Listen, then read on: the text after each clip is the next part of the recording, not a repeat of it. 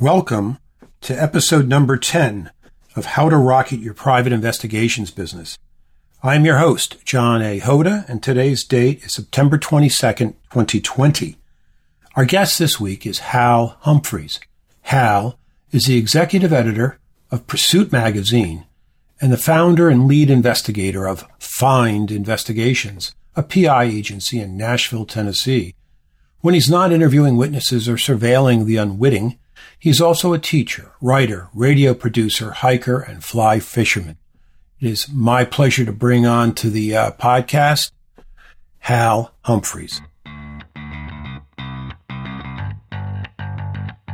Welcome to my new podcast, How to Rocket Your PI Business, and it features successful private investigators who offer insights into their careers and advice to those just starting out or to those who are struggling.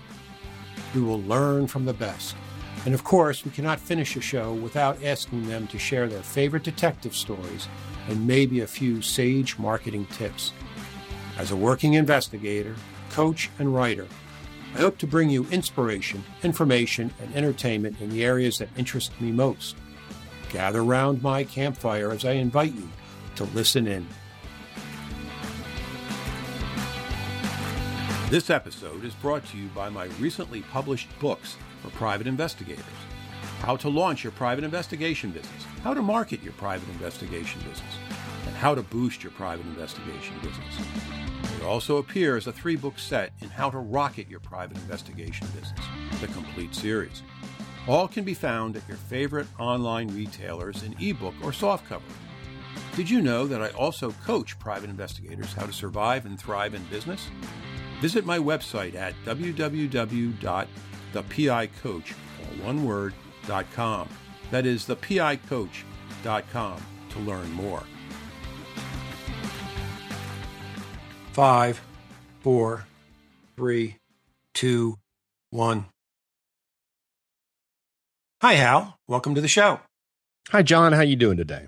Fantastic. Thank you. And how are things in the great state, the volunteer state of Tennessee? You know, things are hot and sticky down here, as they always are this time of July and mm-hmm. August. Yes, sir. As we look at the calendar, it is July 31st, uh, Friday afternoon, as we record. Uh, we've got uh, we've had four or five days of sultry summer here, and now it, we're going to be changing over to maybe a little bit uh, milder weather in the next couple days. But we got a tropical storm going to be churning up the coast, so that's going to you know cause a little bit of ruckus. But uh, otherwise, uh, I can't complain. It's been a, a, a, nice sunny summer. I got a chance to get out a lot and uh, enjoyed it, and hopefully we'll continue to be able to do so anyway. Yeah. So, Hal, uh, we connected, I guess, through mu- mutual friends. Uh, I want to say uh, Tanner Rutledge and John Nardizzi. Right. And uh, so it was good that we talked. And I said, definitely wanted to have you on the, the podcast. I think my listeners would really appreciate about your uh, journey, how you got into the business and, you know, some of the twists and turns and uh, milestones and setbacks. And of course, you know, it's a business. So let's just kind of keep that in mind as we we move through the your story. Right. Um, so I, I guess we'll just start at the beginning. Um, I uh, I had another career before I became a private investigator, and that was um, a real estate appraiser. Okay. Uh, I appraised commercial real estate um, across the country for about 25 years. Um, I reached a point in that career where I realized I was uh, uh getting burned out being maybe a little bit lazy in the work um, and not really paying attention to the detail the way that I should. And started kind of considering making a change in career. So I, I had an attorney friend that asked me to, um, he knew I was a real estate appraiser and he knew that I spent a lot of time in courthouses doing research and he said, you know, I've got this this case I'm working on. There's a guy who's filed for bankruptcy. We think he's divested himself of a bunch of property. Do you think you could help us out? And I, I did a little bit of research. Um, spent I don't know about a week's worth of time traveling to 16 of the 95 counties here in Tennessee, uh, digging through dusty court records, the old school style of mm-hmm. you know thumbing through volumes upon volumes of books. Uh, and was able to identify um, 36 pieces of property that this guy had sold um, prior to filing for bankruptcy. Um, and they had done a really good job of kind of hiding the transactions and using a bunch of different companies to do the business. But I noticed in my research that the same notary public had notarized every one of the documents. Mm. So I went back to the attorney and said, "Hey, you might want to subpoena this person." Uh, and it kind of it, not only did it help his case out a great deal, but um, I think the guy ended up getting in trouble for um, bankruptcy fraud, um, trying to hide assets and keep them out of that process. Um, so the attorney said, "You know, you really ought to become a private investigator." And I kind of laughed and I thought about it and I laughed and I thought about it some more and I thought, you know, I'm going to check into that. Uh, I did some research, did a list of literally sat down. You know, we're talking about business process. I sat down and, and made a list of strengths and weaknesses. Um, you know, did a, a, very candid assessment of my skill set uh, and figured out that the real estate appraisal business and private investigations have a whole lot in common uh, in that there's massive amounts of research. There's reaching out to strangers, asking them questions that they may not want to tell you the answers to, uh, trying to tickle information out of people, um, and using only charm and good looks because you don't have a badge or any sort of authority to make people talk to you. Um, and I filled out the paperwork, went through the process, took the tests, got my PI license here in Tennessee, got my company license here in Tennessee, and um, hung out my shingle and realized I didn't have a single clue what I was doing mm. in the PI business. Um, so I called a friend of mine. Um, well, she's a friend now. She was referred to me through a, an attorney client, and um, she's a private investigator here in Middle Tennessee. I contacted her, uh, offered to work for her for free. Um, and this is when I was, I don't know, 38 years old. So I was, you know, mid career, fairly well employed. Um, I was able to offer to work for free for her for a little bit uh, if she would train me in the ways of um, the dark arts of the private investigator trade. and um, she she did. She was she and she is a, a, a fantastic friend to this day, um, and I consider her a mentor. Um, and she taught me surveillance. She taught me kind of kind of the the ins and outs of the uh, infidelity side of the PI work. Um, so I did that for a couple of years and really enjoyed it. I, you know, I'm I'm just like any other private investigator in the world out there. We love our toys, we love our gadgets, um, and you know, I, I've invested in some really fun toys for surveillance. Um, and but I still kept on doing some kind of real estate related research and some fraud related research. Um, and that's where the bulk of my money came from. Mm-hmm. Um, and then I want to say maybe 10 years ago, um, another private investigator here in town that is, is a good friend of mine uh, called me and asked if I would help them locate a witness in a criminal case and I had never done any criminal defense work. And I said, sure, I'll be glad to help out if I can. Um, there was a, this was a case out in Amarillo, Texas. Uh, there was a local PI out there that had been looking for this one witness for about six years. Um, this is an appeals case. Uh, the young lady um, that we were working for, the defendant, um, was convicted of capital murder. She is on death row in Texas. Um, anyway, long story short, uh, this other PI had been looking for the witness for about six years, had absolutely no joy, but billed the ever loving snot out of it to the uh, law firm. Um, I got some very basic information, interviewed one person there in Amarillo who's, you know, just gave me kind of an idea of where this guy might possibly be. Um, realized that there's a good chance he was over in uh, northeast New Mexico in the Sangre de Cristo Mountains somewhere uh, went to my real estate appraiser background and started calling county tax assessors on the phone and asking them because some of these northeastern um, New Mexico counties are pretty uh, rural, late to the game as far as technology is concerned. Right. Um, so you couldn't at the time go online and search the the records in some of these counties. So I was on the phone, and within about thirty minutes, had identified uh, a piece of property that this guy owns. Verified with the tax assessor that he was in fact living there had a copy of the tax map, directions to the house, aerial photo, the whole thing. um, I called my friend and she said, Do you mind to go out and interview him? I said, Sure. So I was on the plane the next day, um, walked up to the house, introduced myself to him, got an interview, got an affidavit from him. Uh, the lawyers were absolutely tickled. I was, I had this kind of proud feeling that I hadn't had in a long time professionally. Mm. Um, and it, it just kind of, that's where I kind of settled into my groove as a private investigator. Um, and the law firm that we were working for on that case asked me to stick around in Amarillo for um, two months at a time for the next, I don't know, year and a half or so uh, and work on this case. And I did and just fell in love with criminal defense work. Um, and that is kind of where I am today. Um, I do primarily criminal defense.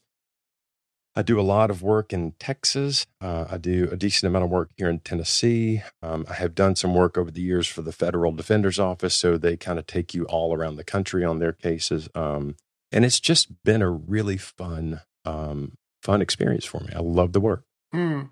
Uh, a solo practitioner. Totally. Uh, I have um, I have hired some young people along the way um, and trained them up uh, in different aspects of the investigative game, but um, I don't. I'm not the world's best business manager, um, so uh, I, I, haven't got anybody working with me right now. Um, but I've trained I don't know one, two, three, four um, young female investigators over the years, and uh, one of those is now working at a public defender's office down south of here. Um, one went to work for Crowell and Associates in their Nashville office, which is kind of their VIP client office. Um, they've gone on to, to bigger and better things. Uh, so nice.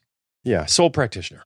Yeah. No, I, I understand. And it's a, it's, sometimes it's, uh, by design. Sometimes it's by understanding what your strengths are. And, right. you know, that is your strength. It's interesting, you know, the way that you, you started out. And I can say many similar things myself but it but it came at re- realizing that uh, if you stayed in your earlier career, um, it might have been comfortable and it might have paid the bills, but uh, Hal would have just been bored to tears. And uh, when you said lazy and burned out, I understand that. Um, I can I see that sometimes, uh, you know, with uh, people that are retiring from their careers, right? And then uh, they've they've had it. They're done. Uh, they put their time in, and now uh, they want to say, "Well, you know, I'm going to turn my skill sets into becoming a private investigator."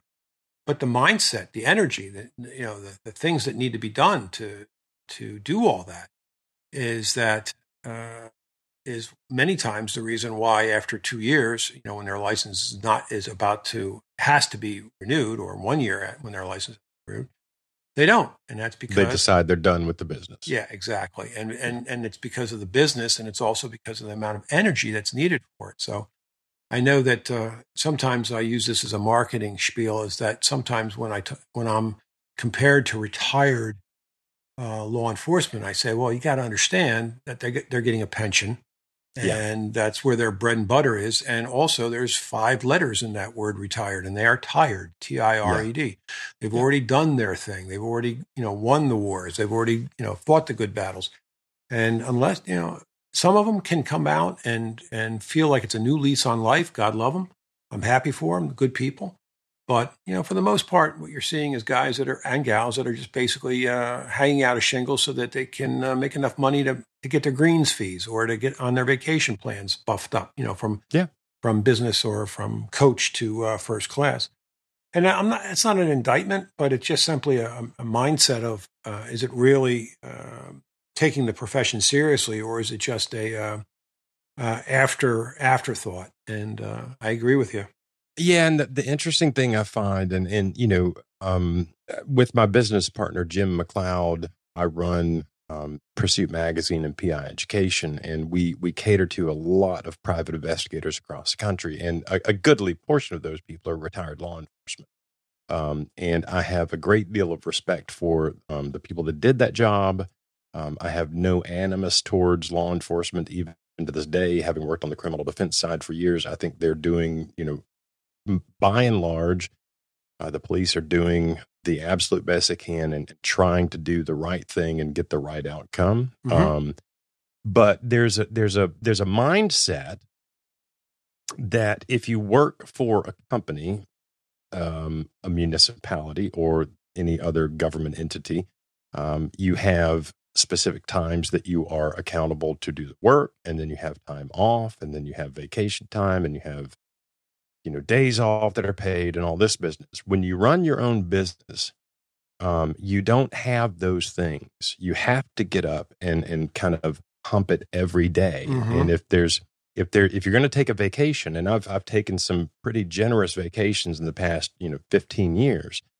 Um, but if you're going to take a vacation, what you have to realize is not only are you spending the money for that vacation, um, you know, the airfare, the hotels, the food, and all that business, but also you're not making money while you're there. So you've got to kind of double stack money for that vacation. And it's difficult to plan for those things. Um, and if you're used to coming, you know, punching a clock, so to speak, um, and having benefits and all those things, that could be a real deal killer for a lot of people. And that's where the energy comes in. That's where the the the um, the focused energy of staying on track and staying, you know, you've got to spend a good bit of time working on your business, not just in your business. Words that you know, you're uh, you're preaching to the choir. Amen, brother. And uh, and as I lamented with you earlier, is that I was tired late this Friday afternoon because I'm going on vacation next week, which means, of course, I had to get everything done. End of month stuff. Right. You know, it is the end of the month. I had to get all the tax stuff done, get all the bills out the door, get all the uh, receivables paid, get all the assignments out to my people, make sure that they you know know what they had to do, work on. And of course, today, as it always is, the day before I go on vacation, people crawl out of the woodwork. They want something from me, or they're going to throw an obstacle in my way to keep me from doing something I need to get done, or uh, they're going to give me brand new work. Imagine that the, the, audacity of calling me up the day before I go on vacation and saying, uh, I need you to take care of something for me. And of course, I'm laughing, I'm joking, but right. back in the, the government world, uh, back in the law enforcement world, it's like, oh, that'll wait. yeah. Yeah. I'm going on vacation in four hours. Sorry. You know? And, you know, we were also talking uh, earlier, you know, neither one of us are young men. No. Um, and one of the things you start to figure out when you, when you pass the, the kind of 50 year um, marker uh, is that you know, Friday afternoons, Fridays, I, I personally consider Friday the weekend. I try not to answer the phone on Fridays, mm-hmm. but you have you have to make the decision. I'm not going to respond to emails or phone calls on these three days or these two days or whatever. Mm-hmm. Um, and and I'm telling you, I, coming from the real estate appraisal world, one of the things that hit me when I was doing that work um, was, you know, we would we would have a team of people working on a project um, multi-million dollar projects um, and we would be working until two three four o'clock in the morning five days in a row towards the end of the month trying to get a thing done. And i, I just thought man eh, are we really dealing with a real estate based emergency? Wow. Um, so you know that's one of the things that kind of drove me out of that business um, and i still have a foot in that door. I still have some work in that in that arena. But at the end of the day um, you know if you're doing private investigations work. There are some times when a thing has to be done right now, mm-hmm. um, and you just you've just got to decide. You know, there are certain days that I'm just not going to do those things, um, and let your clients know those. And and I think you'll find, um, and most of your listeners will find that clients, once you tell them what your policy is and what you do, a couple of times for them trying to breach that, uh, they'll figure it out and they respect it.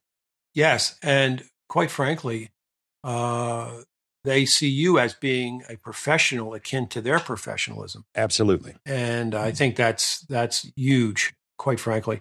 Uh, I know that uh, you talked earlier about uh, that finding that fellow uh, by doing the, the old grantor grantee and call, and calling the uh, county assessors up and, and trying to use a little bit of charm.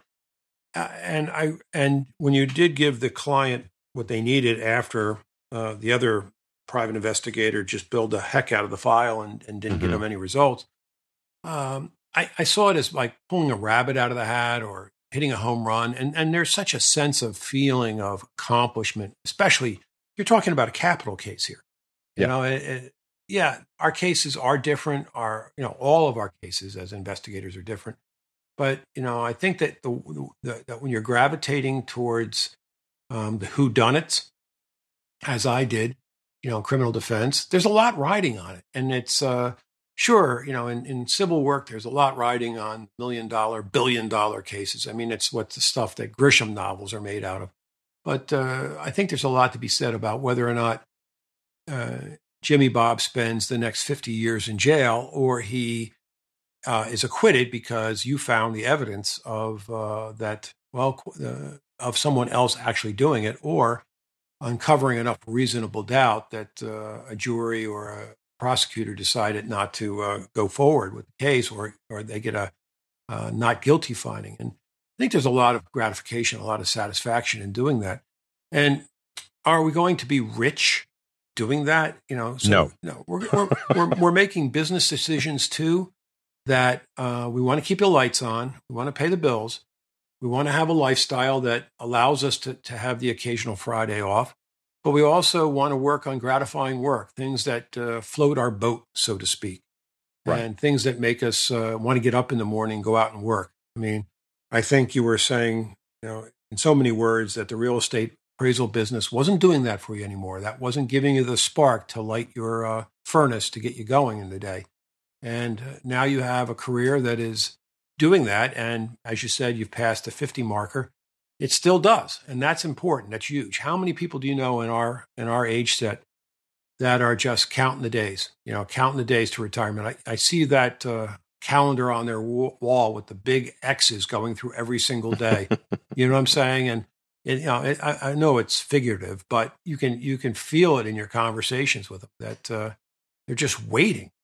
You know, and yeah, like, and that's I, I think that's a I find that to be sad. I think um, if you're man here's here's here's the thing um john we've we've got today we've got this moment and that's pretty much it yesterday's gone tomorrow may not get here uh, and if you're living and working every day thinking about tomorrow tomorrow tomorrow and this whatever is going to come down the pike I think that's a bad way to live. I, I think um, you you spend the time here and now doing the things that you know that need to be done. I'm not saying don't think and consider the future, but right. good lord, be here. Yeah, I know. Anticipatory anticipatory thought is uh, actually makes the next event more valuable in your mind. I mean, like this yeah. vacation I was talking about, wife and I, my daughter, we were talking about it and we were talking about the things that uh, we were going to do on this vacation. So it's it's making it more exciting, you know, in, yeah. in that what we're going to do. On the other hand, like you're saying, the the person that says, "Well, I'll be happy when I X. I'll be happier when this happens." No, no. You know, your happiness is right now in this moment, and it's yeah. right here, here and now. And if you're not, you have to ask yourself why. What's what's going on in the present that is is is something that is is is it the way you're looking at the situation, or is it the way um, the situation is, and that you and you're not really understanding the true sense of what the situation is? I mean, I know it's getting a little zen there, but quite frankly, uh, yeah. I mean, here I am, still you know, 65 and a half, just enjoying the hell out of myself with yeah. the things that I'm doing, getting out of bed in the morning, wanting to do what I do. Now, I'm not slugging out to the, the bad neighborhoods late at night or on the weekends like I used to. I'm writing. Uh, I'm writing fiction. I'm writing nonfiction. I'm coaching. I'm talking uh, investigators like yourself on podcasts, and I'm having a blast. I'm, I'm just enjoying yeah. myself immensely. And I asked myself uh, several years ago, what did Johnny want to do when he grew up? And this was the decision that I made. So I agree with you. I mean, there's a lot of people that can look at what they do every day and decide whether they're going to put their best effort into it or if they're just going to half-ass it. You know, and I think that you made a, a, wise decision so many years ago to become the accidental PI, sort of, sort of, and uh, and you uh, have made a nice uh, lifestyle business out of it. Now, you talked about your business partner, Pursuit Magazine. Talk uh-huh. about these things a little bit more because I think that's where we want to kind of go next with the um, with the podcast. Yeah, happy to. I do want. I want to go back to the just real quickly, if it's okay, back to the work of, of criminal defense investigations mm-hmm. because mm-hmm. it's it's the place where I find myself getting really inspired with the work. Um, there there are a couple things. Number one, you know, when you're when you've got a client who's facing 50 years in the joint, um, you know, you can you know, absolute best case scenario for a defense team is an acquittal. We all understand, but there also there there are some really positive feelings and and proud feelings when you get a 10 year sentence with possibility of parole in, in seven, as opposed to life sentence, because it's a more appropriate sentence. So I think a lot of people um, think about criminal defense and they think, how do you work for those people? How can you possibly do that? Here's the thing we're not, we're not, I don't really even care if the person did or did not do a thing. If they didn't, I'm, I'm obviously going to fight really hard to prove that but I'm looking for the best outcome for the client. And I'm looking, you know, to help the attorneys reach that goal. Um, and if you can keep the system in check, and it's difficult because the state has all of the resources. They've got crime labs, you know, police officers, DA investigators, any number of attorneys on each case. You know, the defense may have an attorney and possibly an investigator, and the court may allow them to hire a couple experts. But if you can get a positive outcome for your client, you've done a good job, and it's it's it's overwhelmingly gratifying to do that. The other thing is that that that work, by and large, is not the highest paid work in the PI profession. There's there are other avenues where you can earn more money. So you've got to balance that passion and feeling of accomplishment and helping other people with paying the damn bills. Mm-hmm.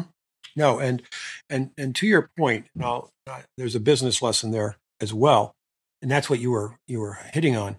Fi- uncovering reasonable doubt in a, in a, criminal defense case is doing a, a thorough, neutral investigation into the right. facts surrounding uh, the matter and h- how that information gets uncovered and transmitted to your attorney uh, is going to determine many times, you know, the outcome of his or her, her client's fate, you know, the defendant's fate. Right. And yeah, I think you're right that there's a there's a, a real uh, value to providing uh, the information that allows not necessarily maybe motion to dismiss or acquittal, but like you said, a very strong argument for a lesser a lesser uh, sentence a lot of yeah. times it's not uncommon to see um, you know police overcharging and overzealous prosecutors and it's and we have to be in that checks and balance of let's let's find out what really happened here let's find out what's the appropriate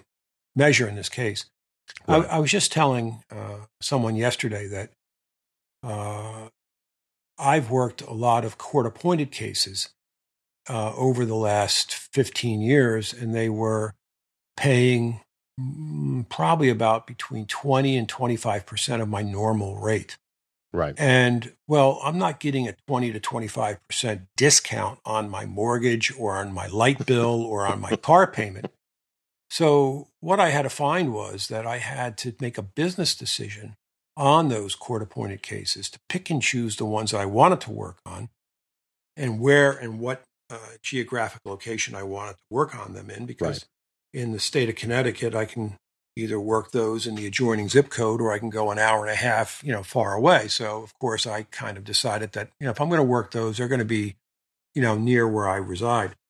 But anyway, um, the point being is that I I uh, I gave uh, 40 hours a quarter or 160 hours a year, four times 40, 160, which was about 10% of my billable hours throughout the mm-hmm. course of a year. 1,760 billable hours, 160. Yeah, it's about 10%. And to me, I was telling my friend that it was like, this was like a tithe, that this was my yeah. giving back, that I could spend a little bit of time, you know, 10% of my time where it mattered greatly for the for the client and it also gave me a sense that I was also giving back and, and helping keep, uh, doing my part to keep the criminal justice system trying to make it more, you know, balanced. You know, yeah, obviously, yeah. you know, um, the criminal defense attorney and their and their uh, investigator is Don Quixote and Sancho you know, tilting at the windmill. but uh, we are, you know, and I am not afraid to say it. You know, when uh, I, I, I, tell you, and you probably have experienced there is no greater rush, and I mean rush, after you've put your heart and soul into a criminal trial and hear the gavel bang and hear the words not guilty. Oh, it's fantastic. Oh, you just can't you can't put those two words, you know, into a context of what it means. The, the thinking of, oh my God, what did I do? Did I do that right? Did I handle that right? Did I, I cut that corner? Did we did we have the right theory of defense? Oh, geez, we should have done better on this. Oh, yeah. we could have done. Oh my, oh my, oh my. Oh, that that prosecutor is really given a good cross. I mean, a, and a good uh, summation. Oh, geez, geez, and then all of a sudden you hear those words, not guilty, and it's like a whoosh, and yeah. uh, you can't explain it. I I had my very first one on a murder case, and it was on a courthouse in New Haven, Connecticut, and I don't remember walking across the town green. I think my legs kind of had me floating across the town green for the next, yeah. you know, 10 minutes because I was just such in an elated state. But yeah, to your point, definitely.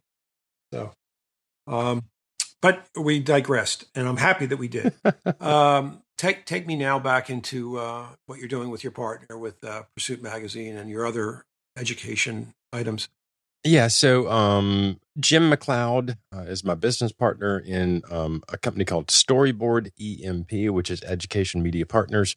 Um, Storyboard owns Pursuit Magazine and PI Education, and um, we I had taken some courses from PI Education uh, years and years ago. Um, had gotten to know the owner a little bit and thought that there was room to grow that business and also room to take the model into other professions.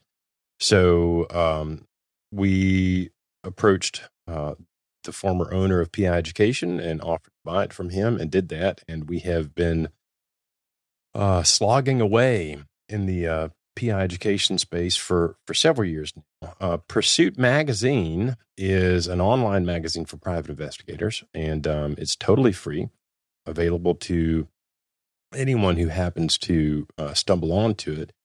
Um, we do not, we have not, uh, for the past several years, sold any advertising in Pursuit Magazine. It's a total lost leader for us, uh, but it's a way for us to identify content um, providers, people in the PI business that are really smart and really good and articulate and can put together uh, education courses.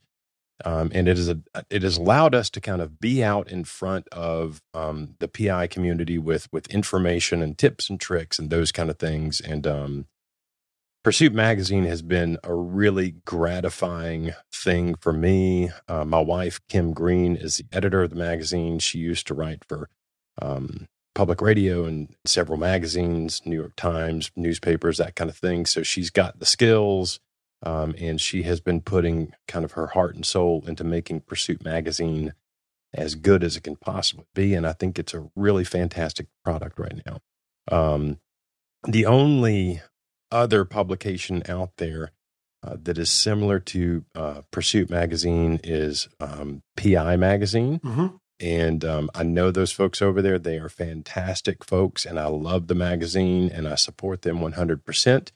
Um, Ours is online. Theirs is a, a paper copy book that gets mailed out to you. Um, so I don't think we really compete with each other. We just both approach it from a different way. Um, but that's kind of Pursuit Magazine. And if any private investigators out there want to go, it's pursuitmag.com.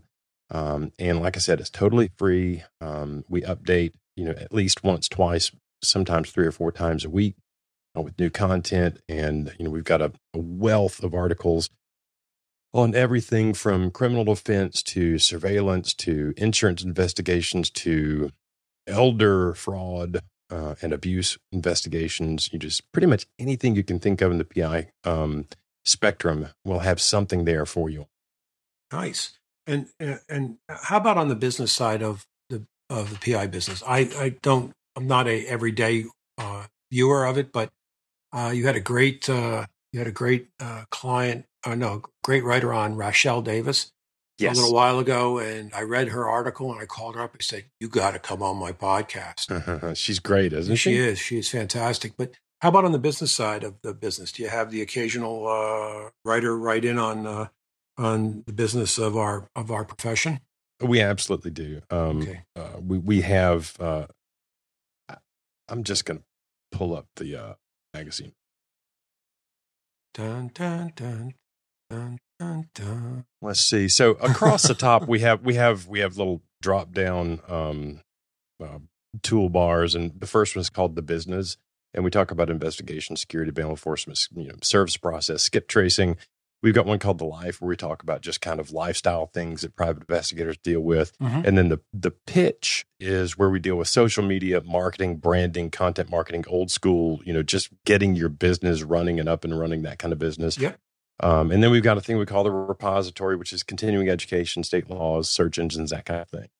Um, so there are a lot of resources there on Pursuit Magazine about how to actually run a business um, and how to uh, make sure that you uh, not only can help somebody in a really tough spot, but pay your bills at the same time. Yeah, and my favorite uh, tagline for that is "How to survive and thrive." Yeah, Yeah. no doubt. Definitely, that's great. I mean, I'm so happy that you you mentioned that and the time to take me through a little bit of the uh, of the uh, toolbar, the nav bar there, because it's a great resource, and I wanted to make sure that we covered that during the podcast today. And that's part of your giving back as well. I mean, this is something that, and you learn too. Gosh, we both learn from what we do. I learn from my podcast. You learn from uh, Pursuit Magazine. I mean, just think of you know how much more how much more fuller our careers have been because uh, we're taking the time to do that sort of thing. So if you want to Yeah. talk about your side of it, please go ahead. Yeah, so yeah, I learn um so much from the people that write for Pursuit magazine um and I have I've gained not only business contacts but some really close personal friends over the years through Pursuit magazine and that interaction. Um Brian Willingham, I know you've had him on your show before. Brian and I met through Pursuit magazine and Brian's blog. Um we actually the first time Brian Willingham and I met was in Madrid, Spain. Ha!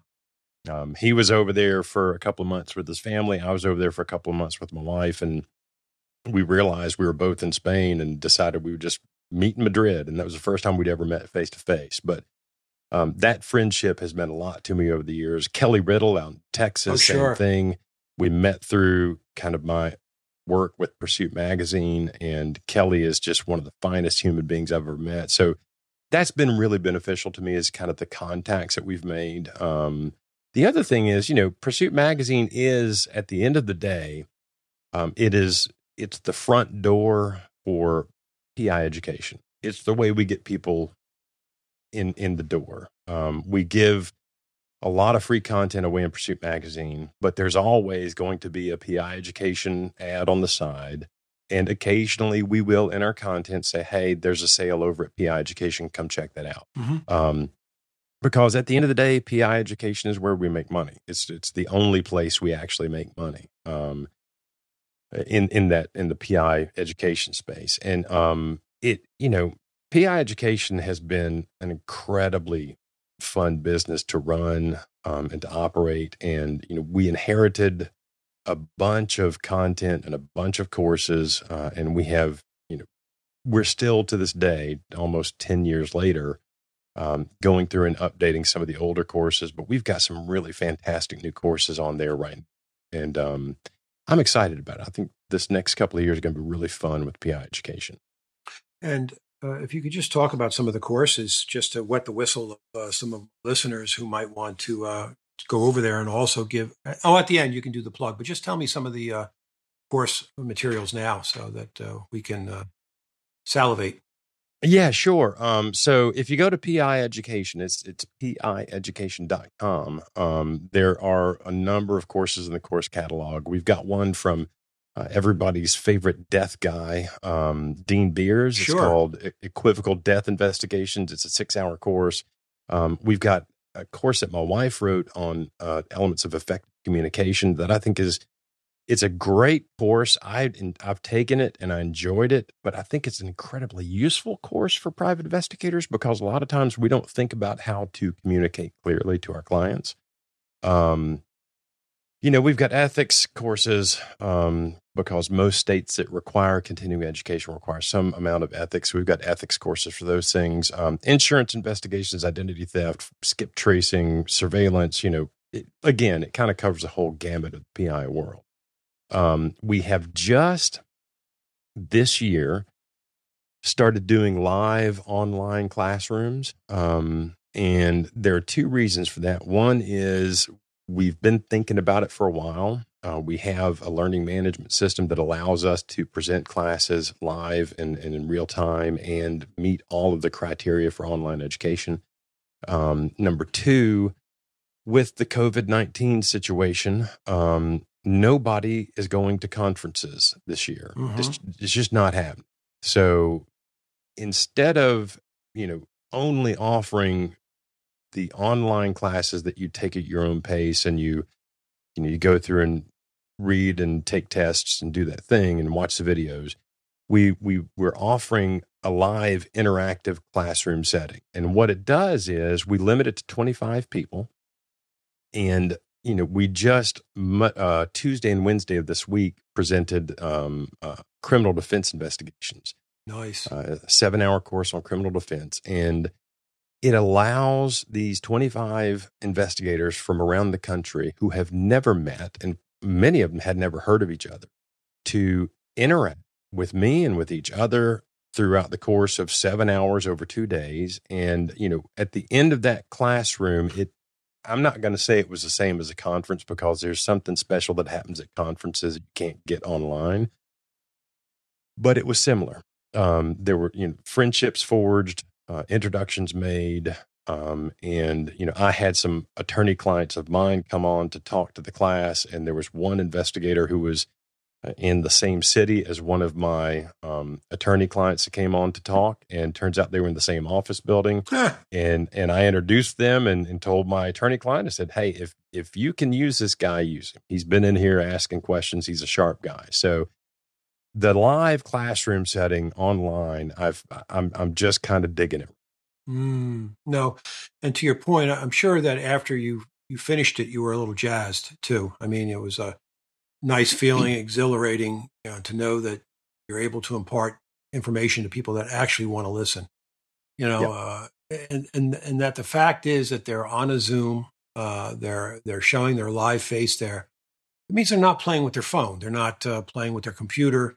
They're paying attention because they want to learn the information. And I I think both with PI Education and Pursuit Magazine, what you've done, Hal, is continue to raise the bar professionalism in our industry. And those are two things that are very, very important uh, because let's face it, uh, sometimes uh, people in our profession and, and sometimes in those unlicensed states, you know, tend to uh, sometimes make it bad for, you know, a few of the bad apples tend to make it bad for all of us. Then we have uh, TV and the movies uh, tending to glamorize or vilify private investigators, and it put us into some you know, semi thug or semi criminal situation, and we're not by any stretch of imagination. So the chance that we can do something to offset the stereotypes and some of our uh, the, the rotten apples that you know make it difficult for all of us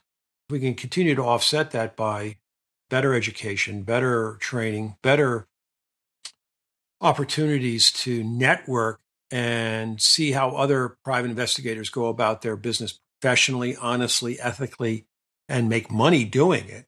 I Yeah. think is uh, is huge. So uh, I want to give you a big shout out for that.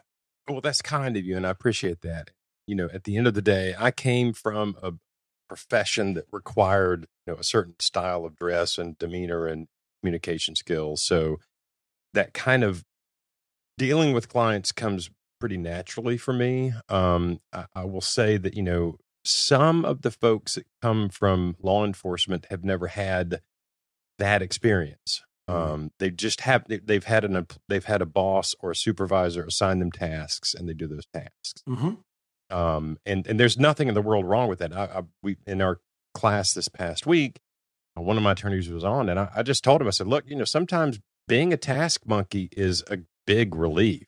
Um, not having to figure everything out on your own. Um, so I get it, but um, dealing with clients and and raising the bar of professionalism is one of the things that we try to do because, like you said, there's some knuckleheads out there. um, Mhm. and, and and it's not just the PI industry; it's across every industry that I've ever been involved in. The real estate appraisal business, you know, most of the folks that I that I've dealt with over the years have been absolutely consummate professionals. I found the same thing in the PI business, but there are some knuckleheads in both industries, right? Um, and they they do drag the whole group down. Mm-hmm. Um, and there, I, the bottom line is, I don't think there's any chance in hell that we're ever going to get away from the TV stereotype. It's just too sexy. Mm-hmm. Um, people love. I, I I grew up watching Magnum PI. I grew up mm-hmm. with my grandmother on on Friday nights watching Rockford Files. I mean, I get it. They're they're fun to watch, but the perception that the public has of us is not necessarily very. We can educate ourselves, dress like adult human beings, right. and and and speak like adult human beings and relatively well educated human beings. I think we're going to do a lot better as a. Absolutely, I think uh, and the Pursuit magazine, day in and day out, does that. Yeah, education gives the the uh, uh, consumer of that education more tools to work with, but also a uh, deportment by which they go about their business. And I think that only makes our profession better overall. So, Al, uh, uh, time has flown as it always does during the interview, and we could probably go on for another hour. But uh, just how can people get in touch with you, and uh, if they had any questions, and uh, are there any other part, parting thoughts that you might have?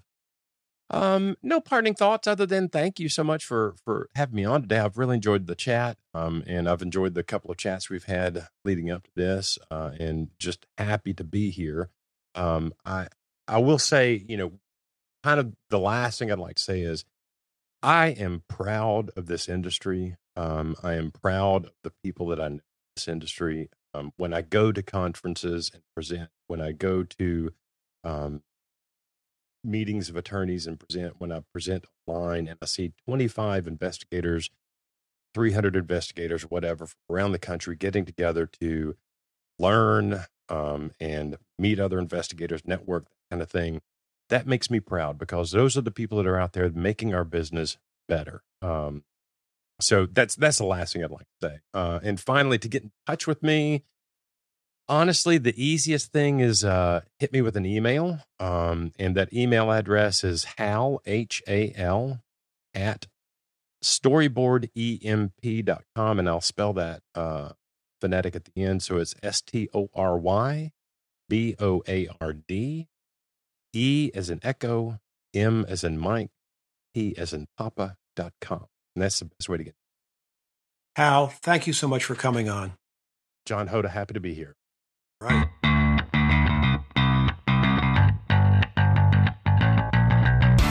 Thank you for listening. If you have any comments, please leave them on the website www.thepicoach.com. Our guest next week is David Housewright. David is the past president of the Private Eye Writers of America, and he won the prestigious Edgar Award from the Mystery Writers of America and has won three Minnesota Book Awards for his Rushmore McKenzie and Holland Taylor Private Eye novels, as well as other tales of murder and mayhem in the Midwest. This was a fun interview, and I'm looking forward to it next week.